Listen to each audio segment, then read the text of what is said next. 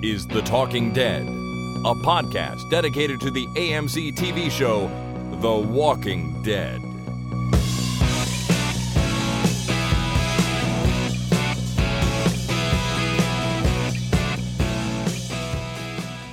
Hi, my name is Chris, And my name is Jason. and this is The Talking Dead number 326, recorded on Monday, June the 12th, 2017.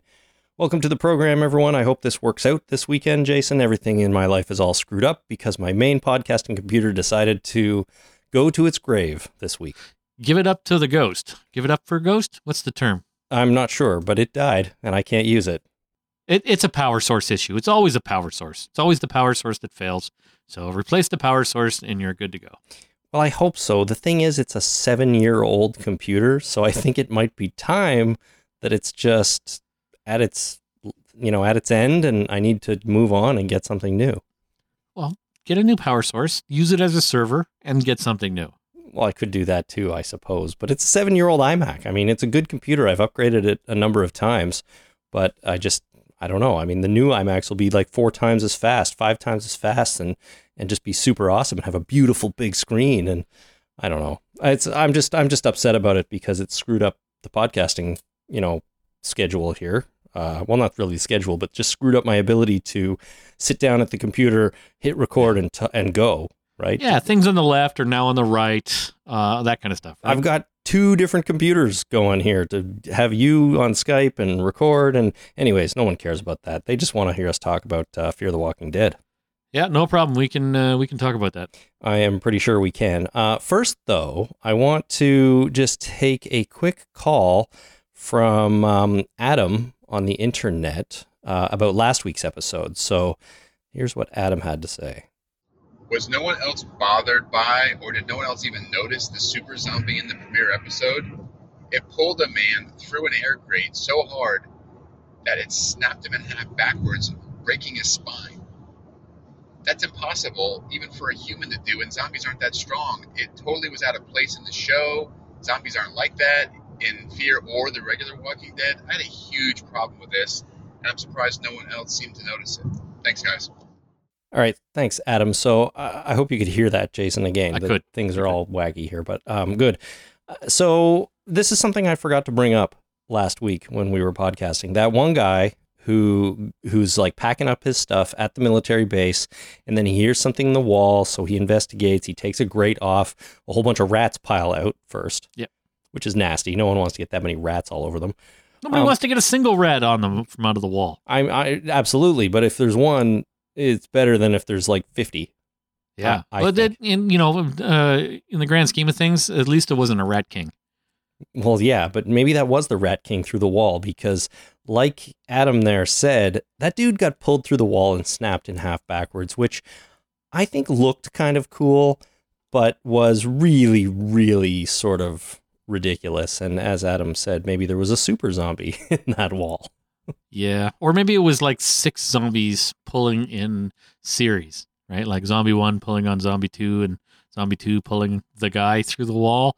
I mean, if you you know get enough people with a rope and doing a tug of war, they're a lot stronger than a, a single person. So maybe the zombies were cooperating in the wall, Tug of war which is also you know strange. yeah, a little bit. Tug of war, uh, wall zombies. I, I don't know. It the whole that whole scene, you know, despite the fact that it was kind of dumb that he was pulled through the wall, I just thought the whole scene was sort of dumb. Have this guy who hears something in the wall, and what does he do? Like, you know, take the grate off, stick your face right in there. Wouldn't you be thinking maybe I should just leave? And if there's something scary in that wall, maybe I should just run away really fast. I don't need to know what's in there. Yeah, I mean, I've lived in apartments that had uh, various animals living in the wall. Like there was a, a fireplace in one apartment that uh, was sealed off in the room I was in, but apparently it wasn't sealed off at the chimney end. So there was a family of something, probably squirrels, living Uh-huh. in the damn, uh, like right behind the wall in the uh, in the fireplace. Fair enough, though. There's one key difference, Jason. you were Okay. not living during the zombie apocalypse. No, but they could have been rats, right? This is a pretty shady place that I lived. They very well could have been rats, and I didn't run away, but I didn't dig a hole through the wall either. Yeah, and, I and was just like, they're gonna live over there. I'm going to live on this side of the wall. We're just going to pretend the other one doesn't exist. Right. And you probably planned to move out as fast as you could. Uh, no, I stayed there about a year after I knew about it.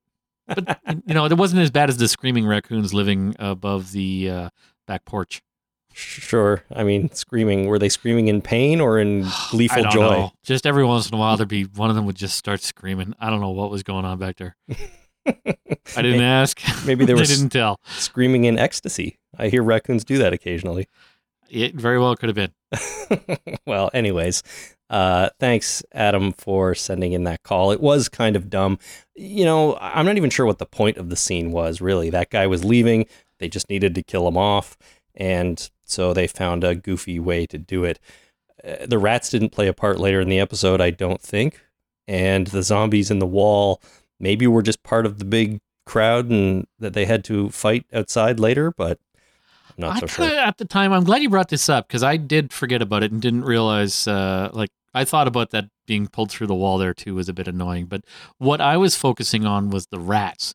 There's a um, uh, there was a short-lived role-playing game. I forget the name. It was done by the same people who did who do uh, Dungeons and Dragons.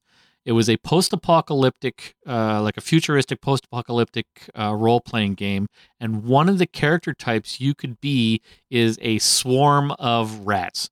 You are a swarm of rats that lives inside human clothing, and you just kind of What? Yeah, it's it's it's kind of it's a weird video game or uh, role playing game, but you could also be like was a swarm of something. You could be rats, you could be cockroaches, you could be just something, a swarm of something or other living inside uh, human sized clothing. Everything you know mechanically was exactly the same as if you were a human. You could move your hands and arms and walk and stuff, but instead of being uh, uh, you know an automaton where you could walk around, Yeah. uh, you were a swarm of something that pretended to walk around. Well, a swarm of rats is a thing in D and D, D and D, but this is something different. Yeah, it's a, a different role playing game. It was short lived. Uh, doesn't exist anymore. There was only like uh, one core rules and a couple of modules. Uh, I have them in a box somewhere because I'm crazy like that. But I forget the name of what the hell was the name of that role playing game. Anyway, Swarm of Rats. All right. Well, It maybe the reminded me of that. I'm like, holy shit! They're gonna have a one of the zombies turned into a swarm of rats. crazy town, crazy. Yeah. That's that would be the scariest thing ever. All right. Thanks, Adam, for that. Uh, let's get into this week's episode, and I'm, I'm going to say, luckily, we have uh, somebody who called in with a title read because Nice. I don't want to try to say it. So here we go. Tio, Twaki? Thank you, Lee from St. Catharines, for that title read because it is an odd word. The title of this episode. Teotwaki. Well, I'm I'm not even sure Lee was quite sure, but Teotwawak. Twawaki. yeah, yeah, it, it was in the episode, and I think they pronounced it kind of like Lee did, but it is a difficult one if you're unfamiliar with it. Uh, so this is season three, episode three, and to me, this really felt like a bit of an informational episode. Do you know? Do you know what I mean by that? Uh, it wasn't really plot driven. It was more setting driven. yeah, it was a little bit more setup, establishing things, giving us inform, giving the viewers information about where they are now, what they're doing, how everyone feels, and it kind of was just to provide those details to set the scene for what was to come. It was an opportunity for us to get to know some of these new characters and uh, and and how the characters we already have are going to interact with them. Right. And I don't think that's a, a, a bad thing in any way, but it can be one of those episodes where it's like, okay, you know, here we are. We're just sort of getting the lay of the land. And, you know, maybe next week there'll be all kinds of movement forward. Not that there wasn't this week, but it's really just more establishing. It's like a bunch of establishing shots that they put into an episode, but it's establishing dialogue and it's establishing, um, you know, just just establishing of everything really Right. sort of before so this was like on. an extended cold open to next week's episode. It- this was kind of the cold open to the rest of the season i think yeah okay. just giving you an idea but what, what did you think of it how did you take this episode Well, I kind of agree with you. I uh, I was wondering how we were going to talk about what happened because, well, other than people talking to each other, essentially nothing happened. I I mean, Strand almost went over a wall into a pile of zombies, but he didn't because he talked his way out of it. right? A lot of talking in this episode. Uh, but but I hear what you're saying. You know, this is a difficult one to sort of to really dive into because well, we got information about uh, about the ranch. So let's talk about the ranch a little bit. We sort of get a bit of history on the ranch. We get some backstory on Jeremiah Yeah. and uh, what he was doing pre-apocalypse. And it turns out he was kind of an apo- apocalypse prepper, anyways. Yeah. i- in a way. Um, what did you think of those uh, the of the sort of um, prep videos that we got to see him making at the beginning. Well, the commercial for the prep video, I'm kind of on the fence with how they did that because they did it in a very uh, deliberate, hokey way. Like some of the cuts were obviously uh, badly done.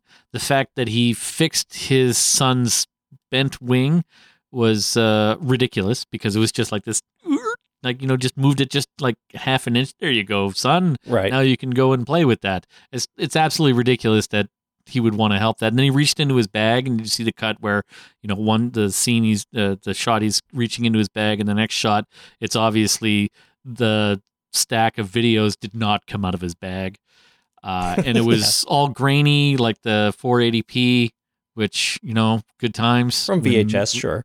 When we used to watch stuff in 480p and then when DVD came out we all went oh that looks like the movies you know Right. so that's Now- a big step up between VHS and DVD Of course, and now DVD looks unwatchable. Oh yeah. DVD would be a complete waste of time Right. right like why you know why why you don't want that No, okay so uh I thought on one hand I find that I found that in- incredibly annoying because they did it on purpose obviously it was it was meant to be hokey but then they make commercials nowadays that are in that style that are meant to be hokey. They're tongue in cheek and they're made to be very very bad.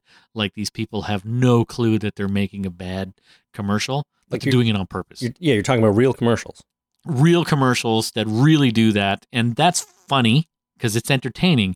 But this i don't think they did it in order to be funny. They did it in order to seem like this is a low budget commercial uh, Yeah, I think they were doing it in this episode to make those com- those low budget commercials feel authentic, right? He made those back in the 80s or whenever it was or 70s. And within the context of the episode, you were supposed to believe that that's what he was really doing and it was authentic for the time period.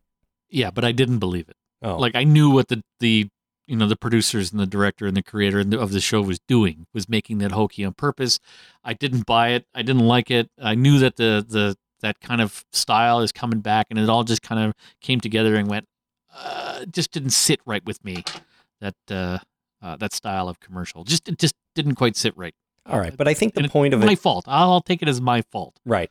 I, I think the point of it though was to to, to not really make you buy into that style of commercial, but to give you what you needed to know about Jeremiah, about what kind of guy he was, you know, the last 20 or 30 years. And most importantly, later in the episode, when Madison starts going through his tapes and she sees, you know, what happens after after the take is done and the guy is really mean to his family and he's just a he's just a giant prick and he's almost abusive to to his family and that that informs Madison's opinion of him a little bit, right? Even though that was years in the past. I mean, what else does she have to go on? So yeah I think that was the point that we we just learn more about Jeremiah and it allows the character of Madison and it allows us as the viewer the ability to kind of project forward and think, well, where's this going to go? What's this guy guy going to do? How's he going to react? And because some people just don't really change that much, and so if that's the kind of guy he is, well, maybe this this Broke Jaw Ranch isn't quite the happy, friendly place that we might hope or think it is. Well, he's got a he's got a temper, right? And he's got a bad side, and uh, you know he's mad at his wife, then wife, because she's an alcoholic, obviously, Mm-hmm. and uh, hates his kids. Uh, uh, you know, takes it out on other people. He's not a nice man. No. You know, somebody could be very nice to you and be perfectly, uh, you know, a great guy or a great girl, and you go to a restaurant and they're shitheads to the wait staff. they're not a nice person. Oh, I hate it when people are like that. Yeah. So, you know, uh, but then again, you hate to judge somebody by the worst thing they ever did, right? So just because he had this bad day, maybe, and he was an asshole to his wife, and he was a dick to his kids, and he was a shithead to the director, uh, it doesn't mean that he's necessarily a bad guy. It's just how often does this happen? Is this a normal thing? And the uh, you know which uh, which part of his personality is the outlier? Right, is Right. It this thing that just is just a one off. Like we all have bad days. We all have moments where uh, you know we wish we weren't such assholes to somebody else, be it someone you love or someone you don't even know. Uh, really. So, or is the being nice the outlier, where he's normally like this to everybody, but when he first meets you and wants something from you, he's that nice person. Yeah, we don't really know yet. We're just, but that's what I mean. Like this episode is giving us those little elements of his personality so that down the road, whatever happens, we can project back at the time and go like, yep, he was an asshole. And so this all makes sense. Or Right. what he's doing now, I guess he wasn't really a prick. And that was sort of just him having a bad day. Yeah. And it's important to realize that uh, people that run these kinds of ranches where they uh, they uh, sell spots to preppers uh, exist. Like you can you can buy into or invest in these kinds of ranches where they will give you space to store food, and uh, when the shit hits the fan, you can move there and uh, be part of their community. Right. And and that's the other thing. We we found out that many of the people there had been there before the, the apocalypse, which at this point still isn't all that long, right? Even if it's just a few months in. Yeah. Um we we find out that they've been there before. So this was an established sort of gated community before any of this happened, which probably gave them a pretty solid advantage, you know, when the zombies did start roaming the earth. I would think. So so the the ranch has been there a little while. It's run by a guy who may or may not be an asshole. Um, but we do know that he has one son who seems to be a giant asshole and one son who seems to be a really really good guy Right. That nobody listens to. that nobody listens to. But you know, um, Jake does seem to be able to keep his brother in check, at least to a degree. Now, I have a few feelings on the two of them here. There's a scene where, um, where Jake is talking, goes to Troy, and he's telling Troy to like leave the Clarks alone, right? Don't bother Madison. Yeah. And he says to him something like, "What if the people at the ranch knew what you really are?" And that's a pretty interesting line, I thought, because, you know, it sets up a whole, well, what is he, obviously, but we have no idea at this point, and it seems like there might be some sort of secret there. Yeah, he's a serial killer. You think so? He's an act he's an actual or, or is that are they referring to what he was doing at the military base, just Well, killing that, innocent that's people? part of it. Yeah, he uh, now he has the uh, the means uh, by which he can kill people and be uh, semi justified for it or semi accepted uh, for it. Yeah, instead of having to do it in secret like Dexter. And uh, oh, spoiler: Dexter's a serial killer. I don't think Uh, that by itself is a spoiler. uh, you know, and killing people and getting rid of their bodies. Now he doesn't have to do that because he has a justification for killing people, even though it's a morally uh, reprehensible one in our eyes. sure. Uh, but you know, uh, given the atmosphere that he lives in, the other people in that uh, in that area accept, or some of the people that know accept what he was doing.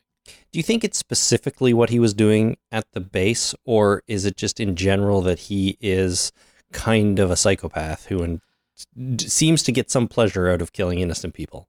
No, he's uh, he's definitely a psychopath. That uh, if there was no zombie apocalypse, he'd be doing it more clandestine, uh, you know, in secret instead of being as open as he is now. This just gives him a justifiable outlet for it. Sure, sure. Yeah, I, I, I can see that. I, I don't know about the idea that he'd be doing it anyways. There's pretty strong societal pressures not to murder other people. Now, granted, if he's a psychopath, those don't mean anything to him, but Yeah. I don't know if he's full psychopath or just part. if you can be just part, I don't know. I don't know, but I, I think that uh, he's, uh, you know, he has the serial killer tendencies, and now he's been given an outlet. Sure, sure, and and and the people there don't know, so that's the secret. I I was thinking it might be something bigger or something more to it than just that, but I guess that's pretty big. You you don't want to be aware that you're living with someone who could snap and murder you at any moment. Yeah, or is plotting to because he thinks it's fun. Yeah, exactly. So what about uh, what about Jake then? The, I feel like Jake and Troy are just two polar opposites. We we got the one guy who's the total serial killer, crazy guy, and and then there's Jake, who just seems so eager to help and so straight laced and so on the right path that he's just totally the opposite. And that almost makes me suspicious of him a little bit. Like, why is he so eager to help Madison and make sure they're comfortable and, you know, everything's hunky dory there? Well, I think you have trust issues, my friend, because I thought, you know, they are polar opposites. They are different sides of the same coin. Uh, but uh, I, I believe him. I think he's he, he's uh, I think he's being a stand-up guy. I think that nobody listens to him, and he's got Yeah. definitely a, a Cassandra complex going on. Someone who can tell the future, but nobody believes them. So he can, you know, he can be the the voice of reason all he wants. If nobody listens to him, he's, you know, castrated. Sure, but I think it's a little one note for now. And and I'm hoping they'll expand it and I'm willing to give it a pass because I do think there's probably some intrigue with these characters here. It's just we have the one guy who's like all evil and the one guy who's all good. And it feels a little bit on the nose. So if they if they bring them both closer to the center in that gray area Yeah. a little more, that might be a little bit more interesting. But for now, for me, it just feels like they're a little bit too far on each side of the spectrum. Well, they both uh, they have the same father, right? So uh, what's his name's their father, but they have different mothers. That's something else we learned in this episode that they're not that they're only half brothers. Yeah, you think they're both their mothers are n- named Martha? Geez, I hope not. Although if they if they are, maybe it'll be the thing that brings them together. Yeah, uh, I would think so. And then they can uh, they can team up with uh, Wonder Woman slash Madison. uh, sure. there you go. DC universe in a nutshell, everybody. Yeah, there you go. Um, so, anyways, what we learned about Jake and Troy is that they're half brothers and that they're on opposite ends of the uh, spectrum of morality. And you know, we'll see we'll see where that goes. Um, I also feel like though they may be tr- the show may be trying a little hard to set up a conflict between the two of them because I can see this playing out as the two brothers butt heads more and more as it goes on. And I get the feeling personally that what they're leading towards is some sort of situation where Jake is forced to choose between his brother and his family and the Clarks, basically Madison. And so, you know, they're they're putting this kind of rift between the two brothers for the purpose of, you know, drama down the road a little bit, which is okay. But I feel like what I'm seeing right now is kind of that's where it's going. And he's going to have to choose, and that's going to be a hard decision for him, even though he knows his brother is a crazy person and he's probably going to fall in love with Madison. Let's hope it's a little more complex than that. That seems kind of obvious and uh, one note, like you say. Let's hope. Uh, let's hope they bring in uh, the rest of the chord. Yeah, yeah. It. Uh, I I totally agree. It's definitely one note, but I mean, that's the one note I'm seeing right now, and it's a good thing I don't write the TV show. Uh, yeah, It's a very good thing. Um, okay, so one more. Well, quickly, we also learned in that meeting near the beginning that it does sound like they do intend to go and find out who shot down the helicopter, which is something that we sort of thought they might just move on from. I thought for sure they were going to gloss over it, but the first thing they said was, "Let's go find out who shot that helicopter." I think- okay, let's go. I- we're no, we're already doing that. I think Jeremiah actually says they're going they're going to scout the crash site, and then Troy mentions something about payback. So Yep. again, Troy he he's out for revenge. He wants to go and find out who did this and get back at them. So that Yeah. sounds like it's going to be a thing as the season uh, rolls on a little bit.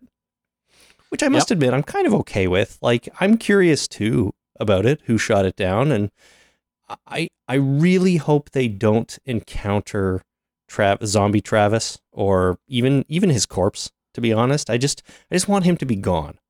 and Just gone. and and you know that's tough for Madison and tough for everyone else in the family. But it's I, I just kind of think it's unlikely that they'd they'd find him. yeah, he's going to show up. Zombified or corpseified, uh, I don't know. He might be impaled on a tree and be a zombie, and just kind of, oh, isn't that sad? Stab him in the head and he move on. But uh, yeah, I really, you know, now that you bring it up, and that they're, uh, I know that they're looking for the the shooter. Mm-hmm. Uh, I'm pretty sure that Travis will show up again. I don't know, man. I I'm kind of with you. I just I just hope they don't. Uh, I I know it sounds cruel, but I kind of like it better that Madison doesn't get that closure. She has to come be able to come to terms with the loss of her husband without being able to, you know, physically kill him or physically bury him or or whatever, right? Because Yeah. that's that's the reality of the zombie apocalypse. Someone might go out you know, out on a run or fall out of a helicopter or jump out of a moving car and you never see them again. And that's what you have to deal with. So you don't always get that moment, I feel like, of reconciliation with someone who's gone. Or, Yeah. you know what I mean, right? Yeah, well, you know, and it's it's it's the way of things that uh, that we as humans like. When somebody dies, they're gone. They're Like, gone. they don't they don't come back. That's the bad part, right? Being able to having them come back. So that's the that's the bad part of being in the zombie apocalypse. yeah. So uh, it'd be nice if uh, she could just consider him gone and have to you know come to terms with that. But uh, I don't think Madison's going to run into him. I think some, the other the somebody else is going to run into him. Well, no, I think it's it's a TV show. So I think if anyone finds him, she'll be there to give the give the for the for the dramatic purposes of the show and and and stuff like that. I don't think it, I think it would be weird if if one of the brothers or Jeremiah was out and they found him. You know, Jeremiah wouldn't even know who he is. He's never seen him before. Maybe Nick. Nick could find him. Yeah, maybe, but then Nick You know, Nick and uh, he and Nick have a you know uh, a special relationship. Nick and Travis? Yeah, don't they? I don't know. I mean, stepfather, so kind Well, of. yeah, you can be close to your stepfather, but Of you know, course. I think maybe Nick will find him. I don't know if Madison will. Well, I, I think if Nick finds him, Nick would be compelled to like rope him up and lead him back somehow and say, "Look, mom, I found your dead husband. Uh, don't you feel better now?" And I don't Well, want that that, to happen. happen. No, no, thank you. I don't know. Anyways, I, I, I ultimately I'm just interested in the fact that they are going to find the helicopter and figure out who it was if they can, and and I guess get some payback. Um, it does feel like a kind of a way to introduce another group or an enemy, um, or something like that for for this uh, to threaten Broke Jaw uh, Yeah. Ranch. You know. Absolutely. Okay, well, let's talk about Alicia. So, Alicia, her storyline this episode gets her involved in what she thinks is going to be a Bible study group with some Uh-huh. of the other teenagers at the ranch. But it turns out they just like to get together and smoke drugs and uh, talk to a severed zombie head in a birdcage. Yeah. So, well, first of all, if uh, I were in a situation where I just met a bunch of people who I knew uh, generally disliked the fact that I was there because I didn't buy into the the bullshit beforehand, uh, and they were walking me through a wooded area, and they found uh, they opened up a hatch into the ground and said, "You first. I'd be like, "You got to be fucking kidding me! There's not a chance in hell that I'm going first. 100% agree with you. I had that very thought while watching. I was like, there's no way you go in there first. Maybe you follow them in. Maybe. Yeah. But yeah, come with us. Yeah. And they all go down there and you're left there standing. You know, I'd follow them down because, you know, I'm a conformist. But, you know, you first, I'm like, bullshit. totally, totally. But she goes in She does. And they come to a room where they hang out and do Bible study.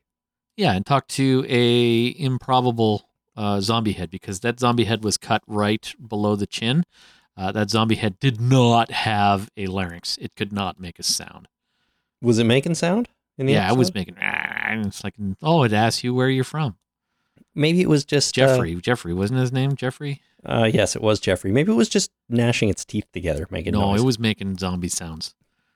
But it didn't have a voice box. And how without lungs, how do you move air through your voice box to make sounds? Mm. I don't know.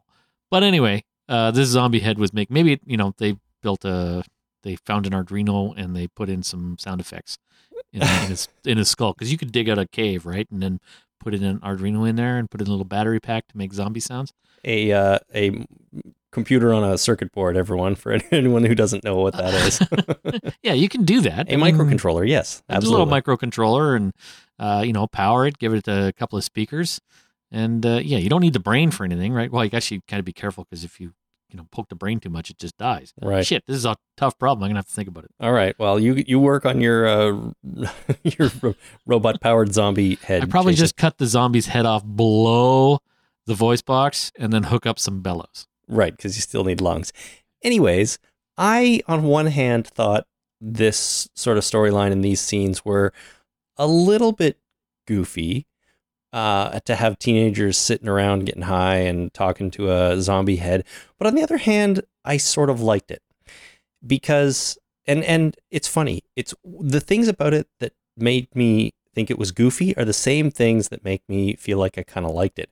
Because on one hand, I think having the zombie head there at all was a little bit of a ham-fisted way to just get information flowing from these people. Like you said, oh, Jeffrey asked you where you're from.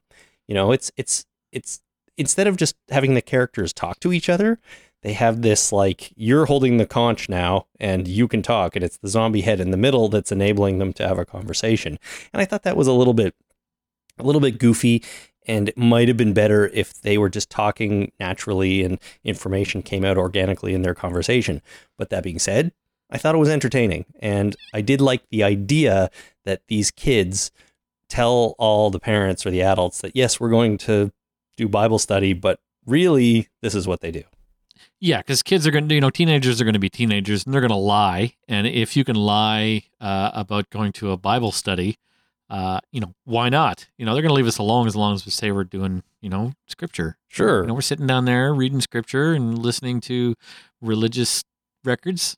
Do they have those? Of course. religious records, right? Oh, tons. Religious music is a huge industry, I'm pretty Well, sure. not just music, but some kind of record, ri- right? Like you put on, like you put on comedy records. I assume that they have, you know, various sermons that you can put on a record. oh, okay. Maybe. Uh, I I, assume. I assume. yeah, yeah. Uh, okay, so what I liked about this was, uh, I, other than the larynx thing, I like the zombie head idea because I think these kids who have been behind the, the fence since before the zombie outbreak, they don't know what the world is like. So the fact that they have this uh, just kind of speaks to their natural curiosity for uh, a world that is out of reach to them and what the world is, but it is, you know, in a sense, out of reach to them. So they want to, uh, you know, take a piece of it to better, you know, understand what's going on. Yeah. So the fact that they had this head, I was perfectly fine with that. Um, you know, the conch thing, it would have been better if they just put the thing on a lazy Susan and played spin the Jeffrey and they spun it around and whoever, you know, whoever he was facing at the end had to answer a question like truth or dare, but with a spinny zombie head. Yeah, yeah. I mean, See, I, that would have been fun. that would have been fun. I don't. I don't mean that like it was the same idea as um, Lord of the Flies, where Yeah. where whoever was holding the shell was the one who got to speak. But I just feel like it was a prop that was enabling conversation. Yes, absolutely. Uh, no, I, but I was fine with that, right? Because it, uh, I was okay with them having the prop because it made sense to me that they would have this prop. Yeah. So the fact that they used the prop is fine.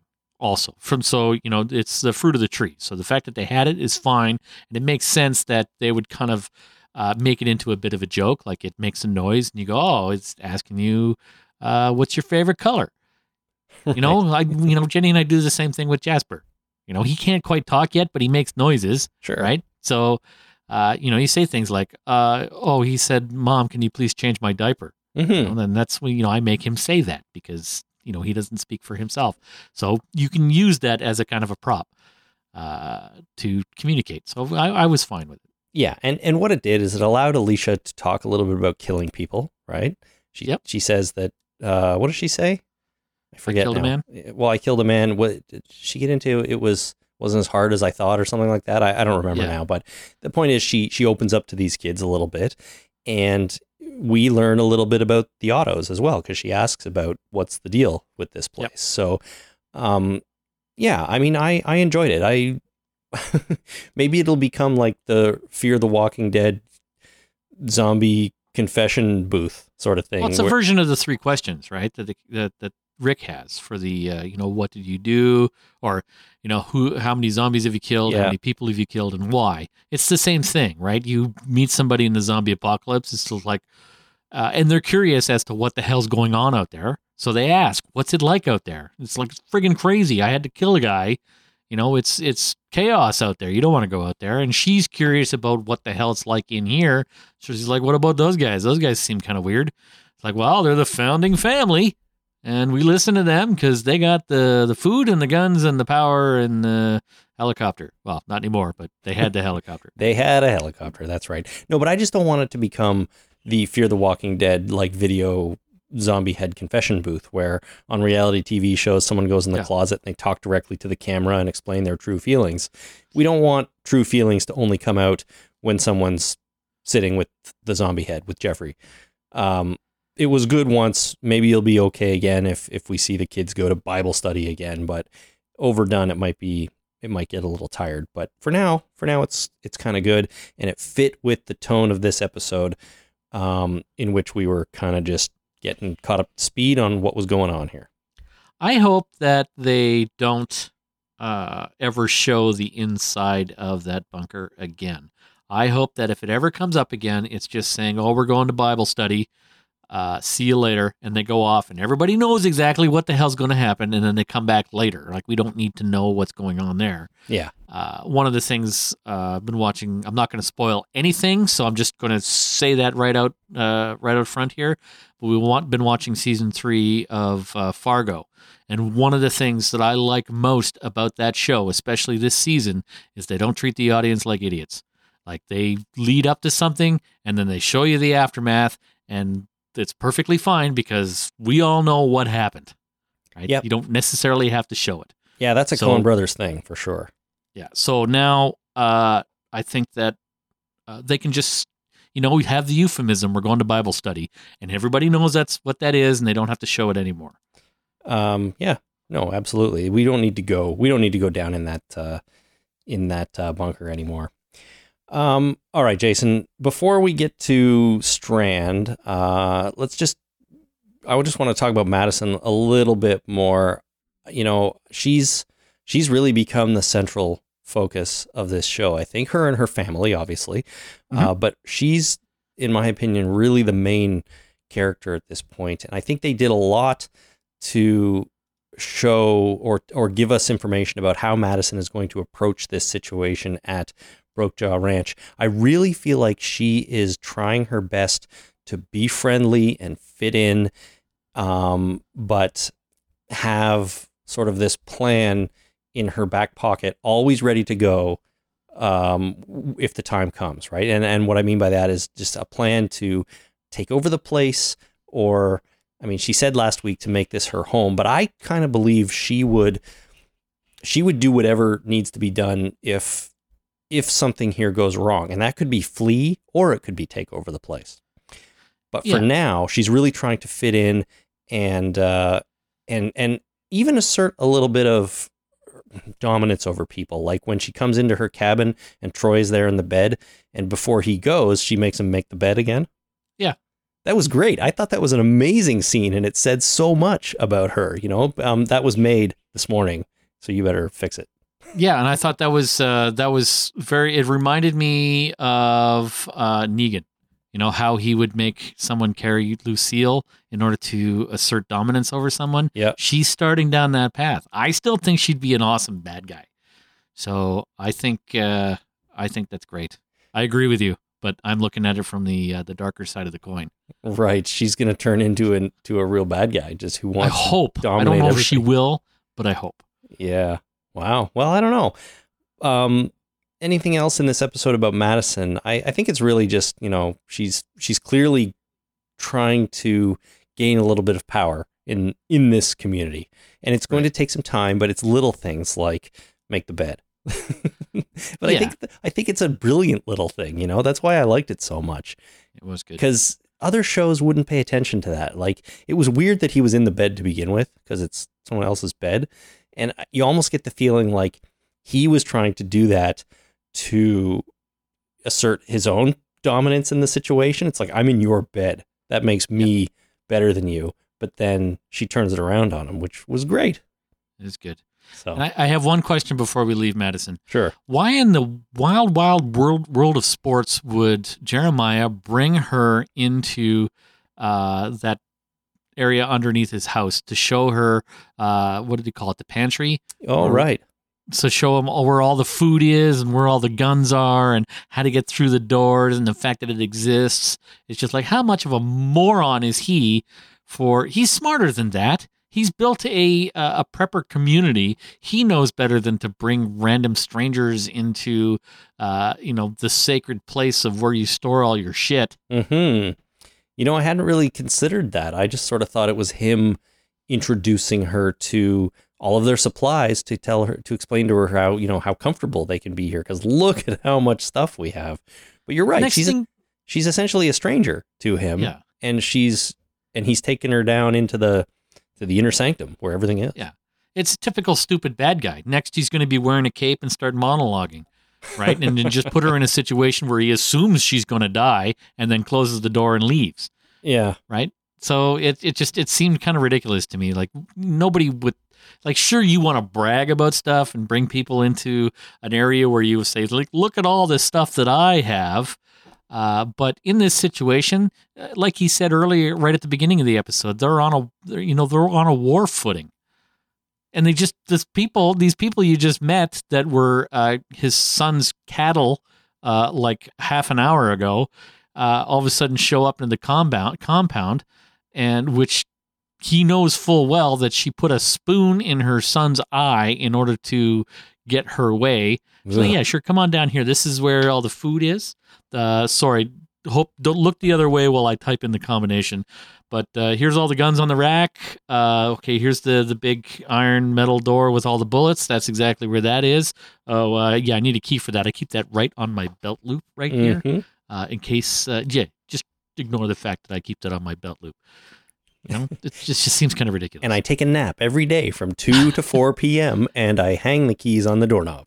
Yeah, it's right on that hook, right through. Uh, you know, it's on the other side. I have this, uh, uh, you know, this cage that I close, uh, but I hang it on the hook, and uh, luckily there's some pool cues just on the other side of that with that, uh, you know, that rake thing that you can hold, you know, where you hold your cue for Right. hitting balls that are really far away. That uh, you could probably use that to get that off the hook, but you know, don't. Don't do that, please. No. Yeah, don't do that, please. No, I hadn't thought of that, but you're absolutely right. It doesn't make a lot of sense that he would take her down there. I just sort of thought, looked at this scene and thought, okay, well, they're setting up the scene again. They're Yeah. setting the stage. They're here's look at all the stuff we have. They need the audience to know that there's this massive pantry below his house, just chock full of goodies.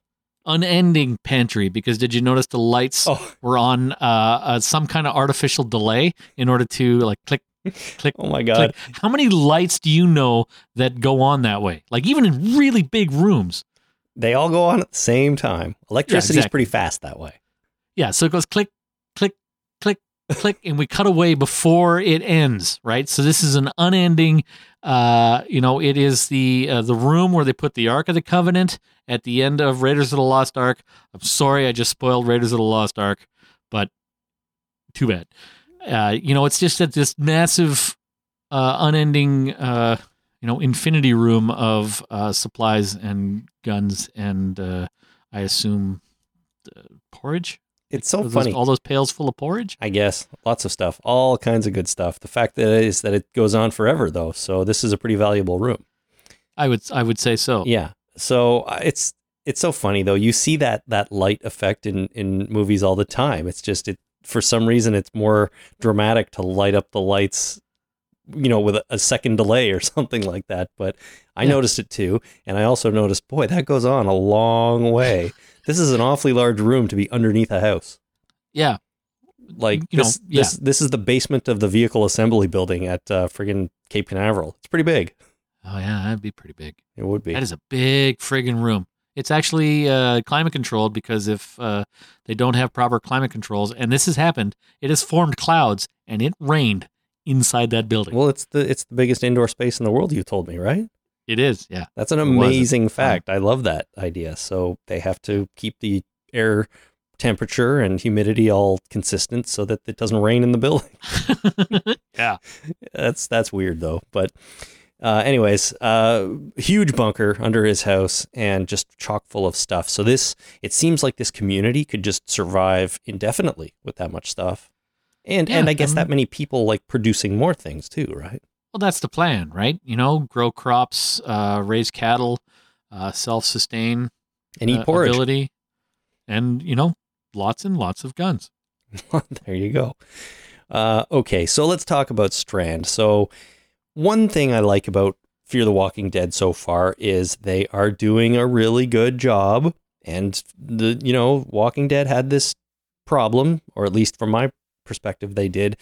But Fear the Walking Dead is doing a really good job of balancing the characters a little bit. I know we got a lot less Strand than we did Madison and her family in this episode, but I feel like it was just enough. It kept us interested in what Strand was doing.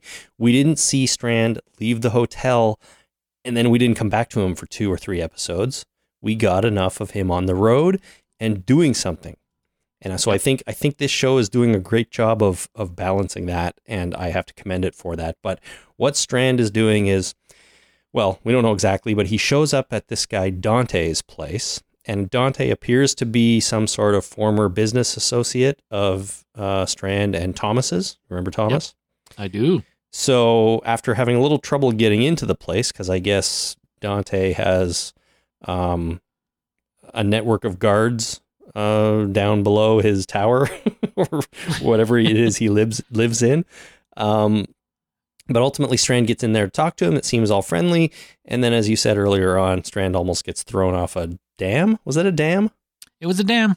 But is that is that like the backside of a dam where Yeah. where it's it's got walkways and I don't know sections that go into the concrete? So that's the wa- exactly what the water's was. on the other side of the dam. The water's on the other side of the dam. Yeah. Okay, so they're on the back. I don't think it was a big dam. It was just you know a moderate sized dam, your typical everyday dam. I don't know. It uh, seems it like a pretty big dam. Well, yeah, but you know, dams are generally kind of big. They don't, you know, it's not like a bunch of beavers built this thing, and it's just like, okay, we got a difference of like four feet. No. It, you know, but it's not a big dam, but it's it's not a small dam either, right? I guess. If you have any dam questions, I'd be happy to uh, answer them. Yeah. Uh, okay. Did you know that the uh, the fun fact the uh, uh, the concrete at the center of the Hoover Dam has yet to fully cure. Yeah, and it was built like 70 years ago or something, right? Yeah, it's crazy. They invented hard hats for that damn thing. damn thing. Zing. Well, the Hoover Dam is a modern engineering marvel, and I hope to go visit it someday. Um, too. but you're right; it's it's an interesting thing. But Strand, so so what's going on here? Like this guy felt double crossed at some point by him and Thomas. No, he just doesn't trust him. It's like once a thief, always a thief. You stole stole from Thomas or stole from that other guy. Uh, I don't trust you. Uh, why he, you know, wanted to show him throwing a guy off a, a dam into a pile of zombies because that's essentially what happened. And I, then once he started sinking in, I'm like, ah, he's going to show up under a dumpster later. Betcha. No, he's not because he was a mystery character. But And he, he sunk into the pile of zombies. Did you notice that? That was funny. I didn't really notice. He he landed. I, I just thought he we saw him land on this pile of zombies and he was still clearly alive, but it looked like he fell an awfully long distance. Now I know human bodies are pretty soft, They're pretty soft. but I I, I just got to figure he landed there and like broke all the bones in his bodies, so he just He had to probably broke his back. yeah just had to lie there and get eaten. Right. in his both his arms because they were tied behind him. Was that right? You're tied behind him anyway. Uh, I'm sure he was mortally wounded, but he wasn't dead Okay. uh, until the zombies. So- you know, He had the worst of both worlds there. Thrown off Yeah. a dam, landed, lived, and then got eaten by zombies. yeah, it's pretty shitty situation for that guy. pretty pretty bad. But but why is Dante going to throw Strand off? Just to just because he doesn't trust him and this is what he does? He throws people off dams? I guess. Ah, I mean he he what? he told asked him to? No, no. He asked if if Thomas uh, died thinking that Strand loved him. And Strand says I did love him, right? And that seemed Yeah. to be sort of what made Dante change his mind a little bit. So I, I kind of get the feeling that Dante had a good relationship with Thomas. Who knows? Maybe a romantic one. And there was a jilted lover thing going on here. I don't know. Uh, but ultimately, he decided not to throw Strand off and instead put him in a cell. Uh, do you think, Jason, that there will be some sort of conflict between these people and the Broke Jaw Ranch people? Will they ever come together, or is Strand just going to make his way through this and move on? I have no opinion on this. I don't know. Yeah. I, I, it could. It's entirely possible. Uh, this could be the uh, group of people that shot at the helicopter. I don't know how close they are. They're uh, in proximity. yeah, it's hard uh, to tell right now. I don't know either. Yeah, it's a crapshoot. I don't. I don't know the answer. Well, we'll have to wait and find out on that. I'm not sure. But the big thing is the final scene of this episode when Strand is in a cell and someone hands him a canteen of water through the bars. And lo and behold, who is it but Daniel Salazar, who we thought was killed in the fire at the vineyard in Mexico. Oh, you assumed he was alive. No, I assumed he was dead. No, no. I mean, in this Oh. episode, Here. Okay, well, this is the question for you. Is he really there? Is he alive? Or is Strand hallucinating him? I think Strand's hallucinating him. You think so? Just I do. So Strand needed water. I water. assumed, now I'm questioning it because it's logical that he could not be dead.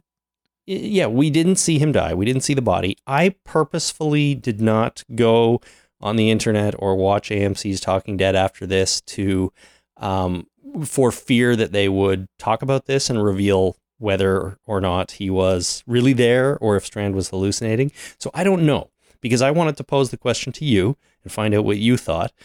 Clearly, you thought he was not truly there and Strand was just having a hallucination because he was frightened or dehydrated or whatever. I wasn't sure. Both options occurred to me. I have a feeling though that he's he's alive and he's there and he's going to rejoin the cast. Sad. I hope that doesn't happen. I hope he's a hallucination. But that but like a one-time hallucination or are we no, to no, he can, you know, be the whole through the whole run of the show. I don't care about that. I just, I hope he's a hallucination. So you want Strand to be walking around and have like his imaginary friend Daniel with him some of the time. Sure. Yeah, that's, that's fine. I mean, lots of other shows have done that. That's that's fine with me. I know it, it has happened a lot. I'm not so sure I, I mean, like that idea.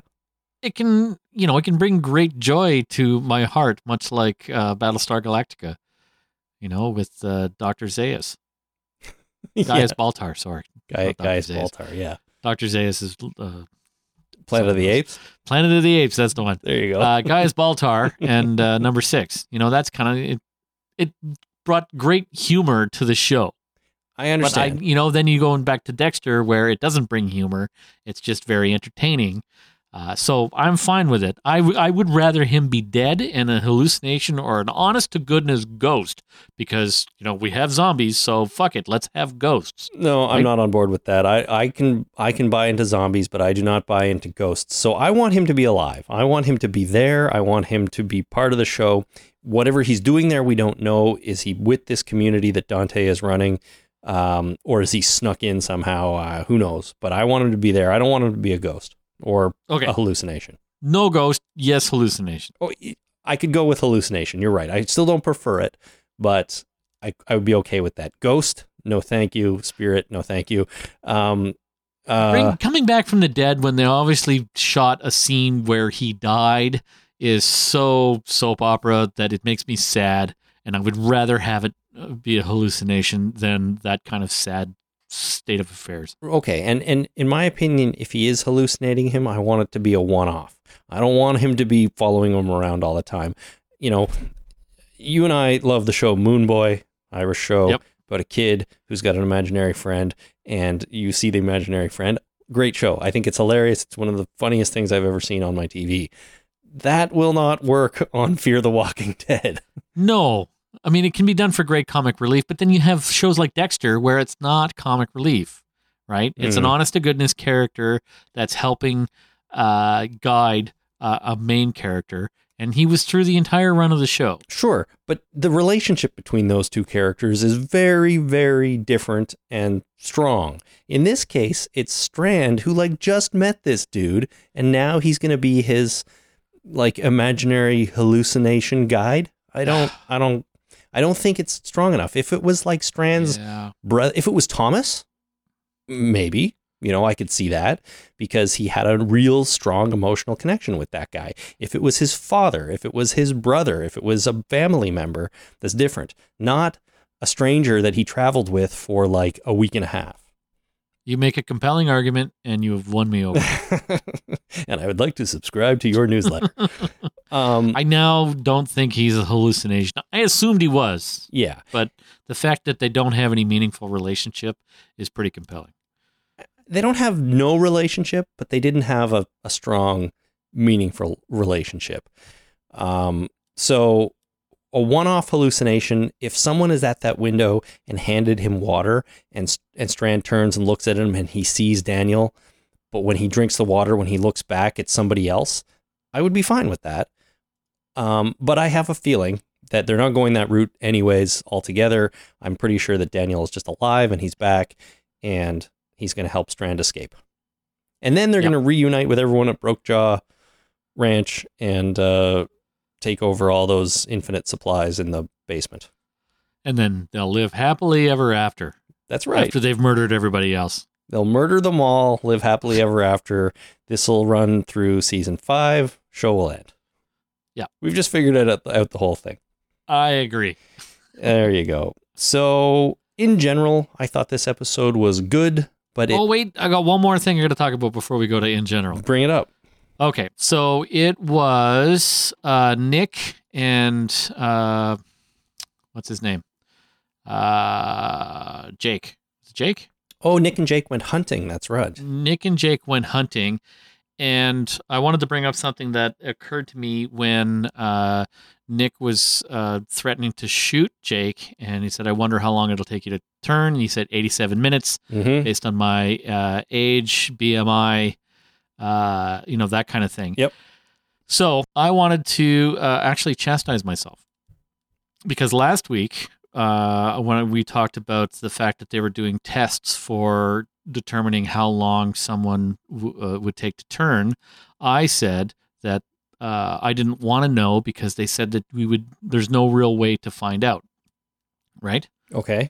So the thing is, the way we found out that the producers and the directors and the thinkers and the uh, all the people in charge of the show uh, indicated that there's no real way to know how long someone takes to turn was that information was given to us outside the show.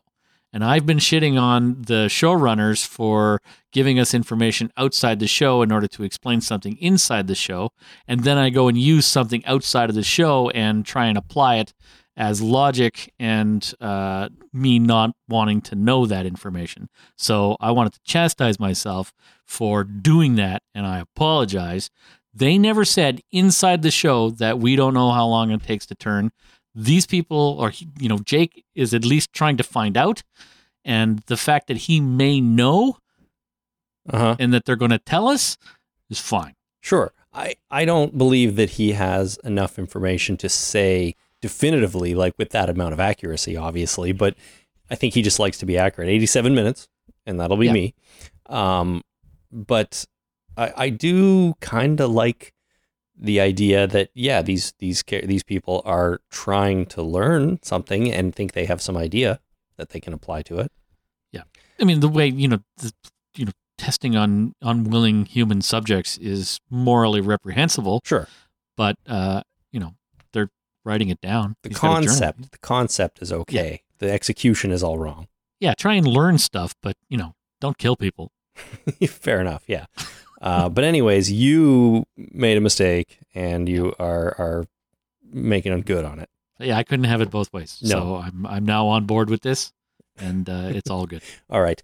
Um, that scene, though, in general, it felt like Nick and Troy. I mean, they had a little like come to BFF moment there.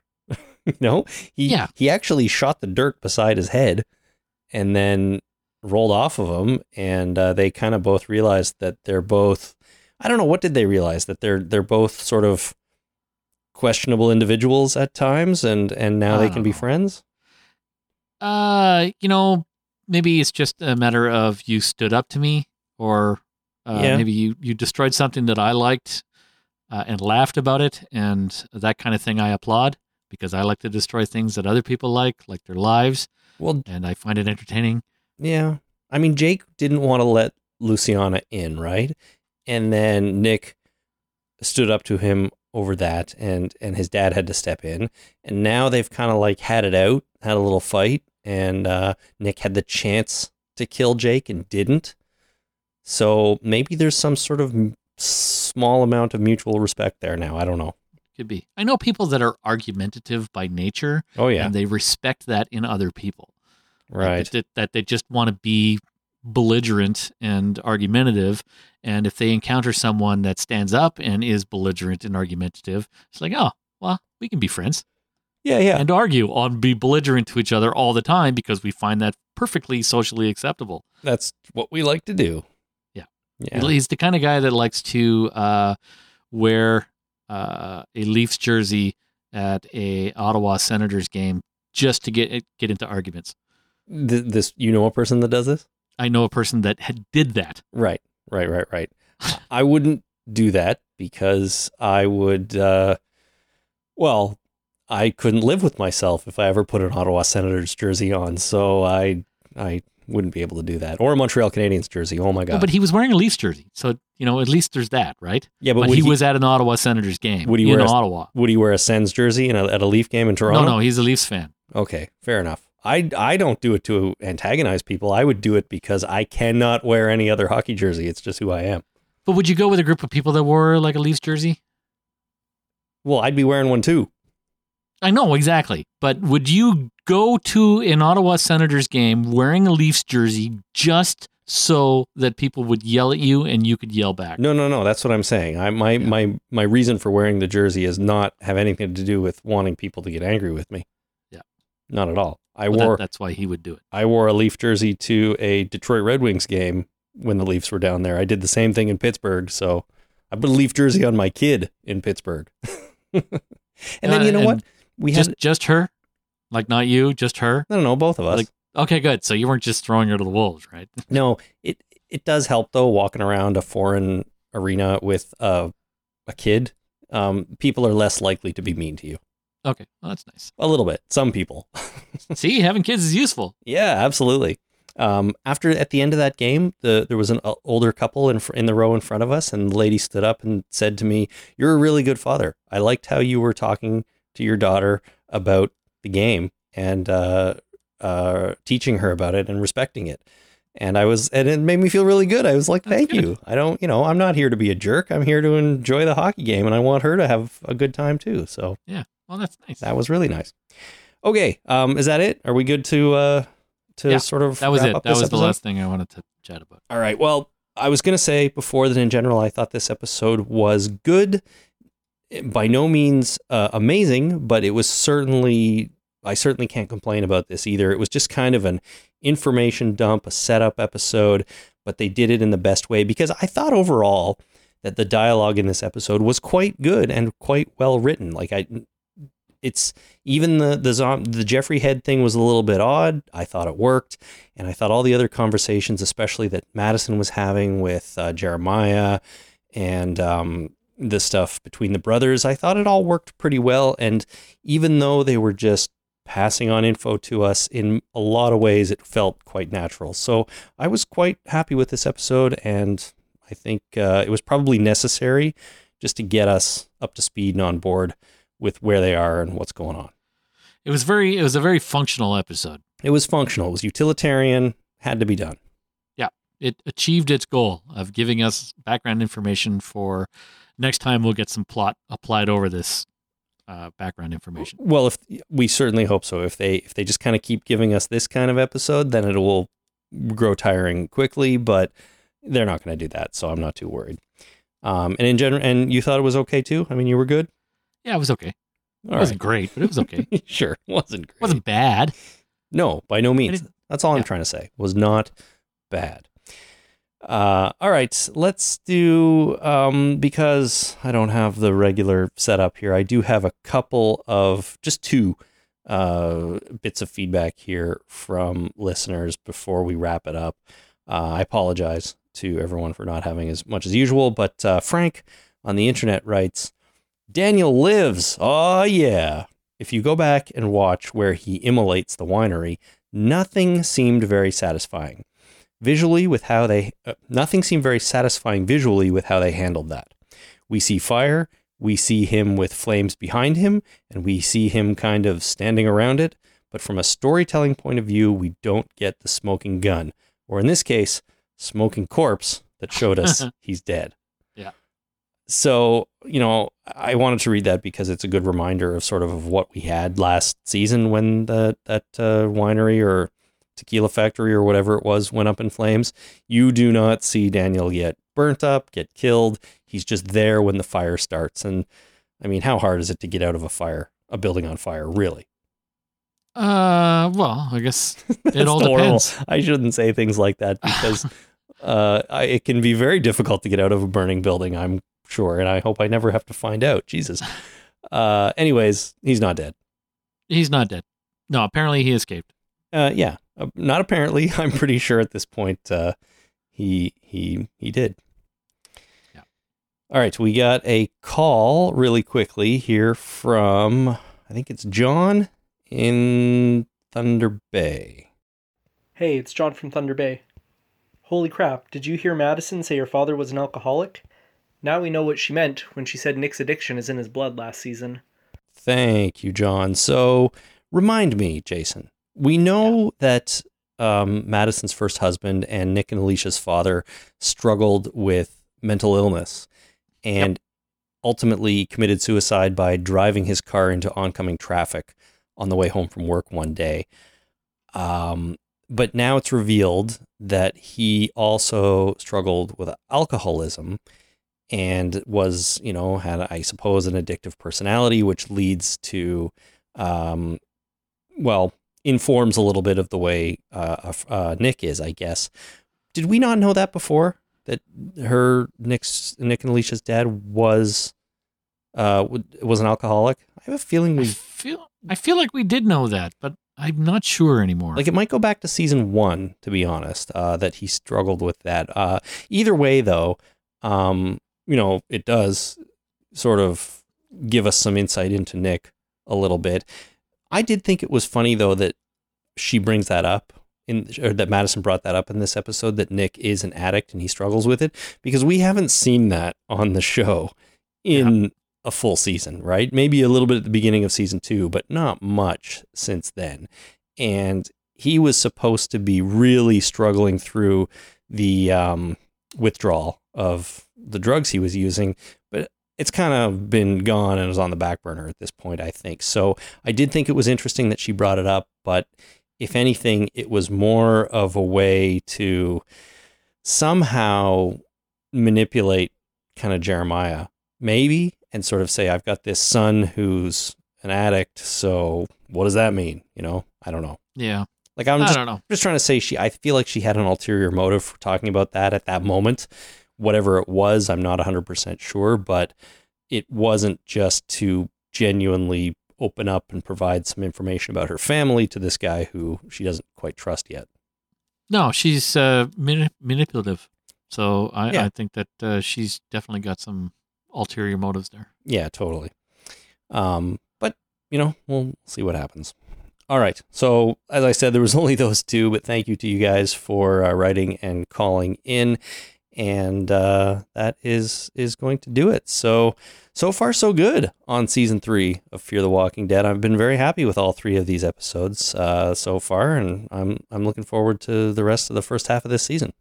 Yep, me too. It's going to be good. Now that we've set everything up, let's go. Let's go. it looks like it's going to be good. Okay. If you'd like to contact us, everyone, um, maybe we'll do a little extra feedback next week if we can.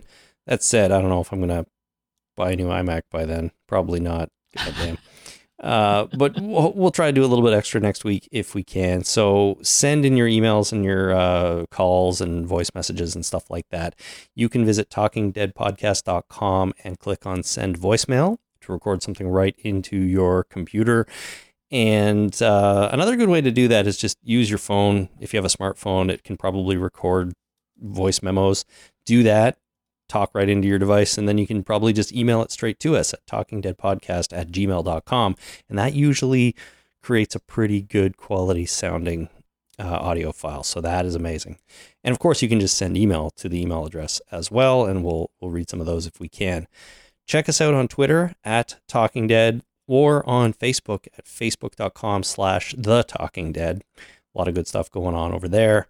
And uh, if you'd like to help support the show, you can do that by going to patreon.com slash the talking dead, where you can make a monthly pledge of any amount, and all the money just goes into uh, the cost of putting on this show, like hosting and and uh, well, new iMacs maybe.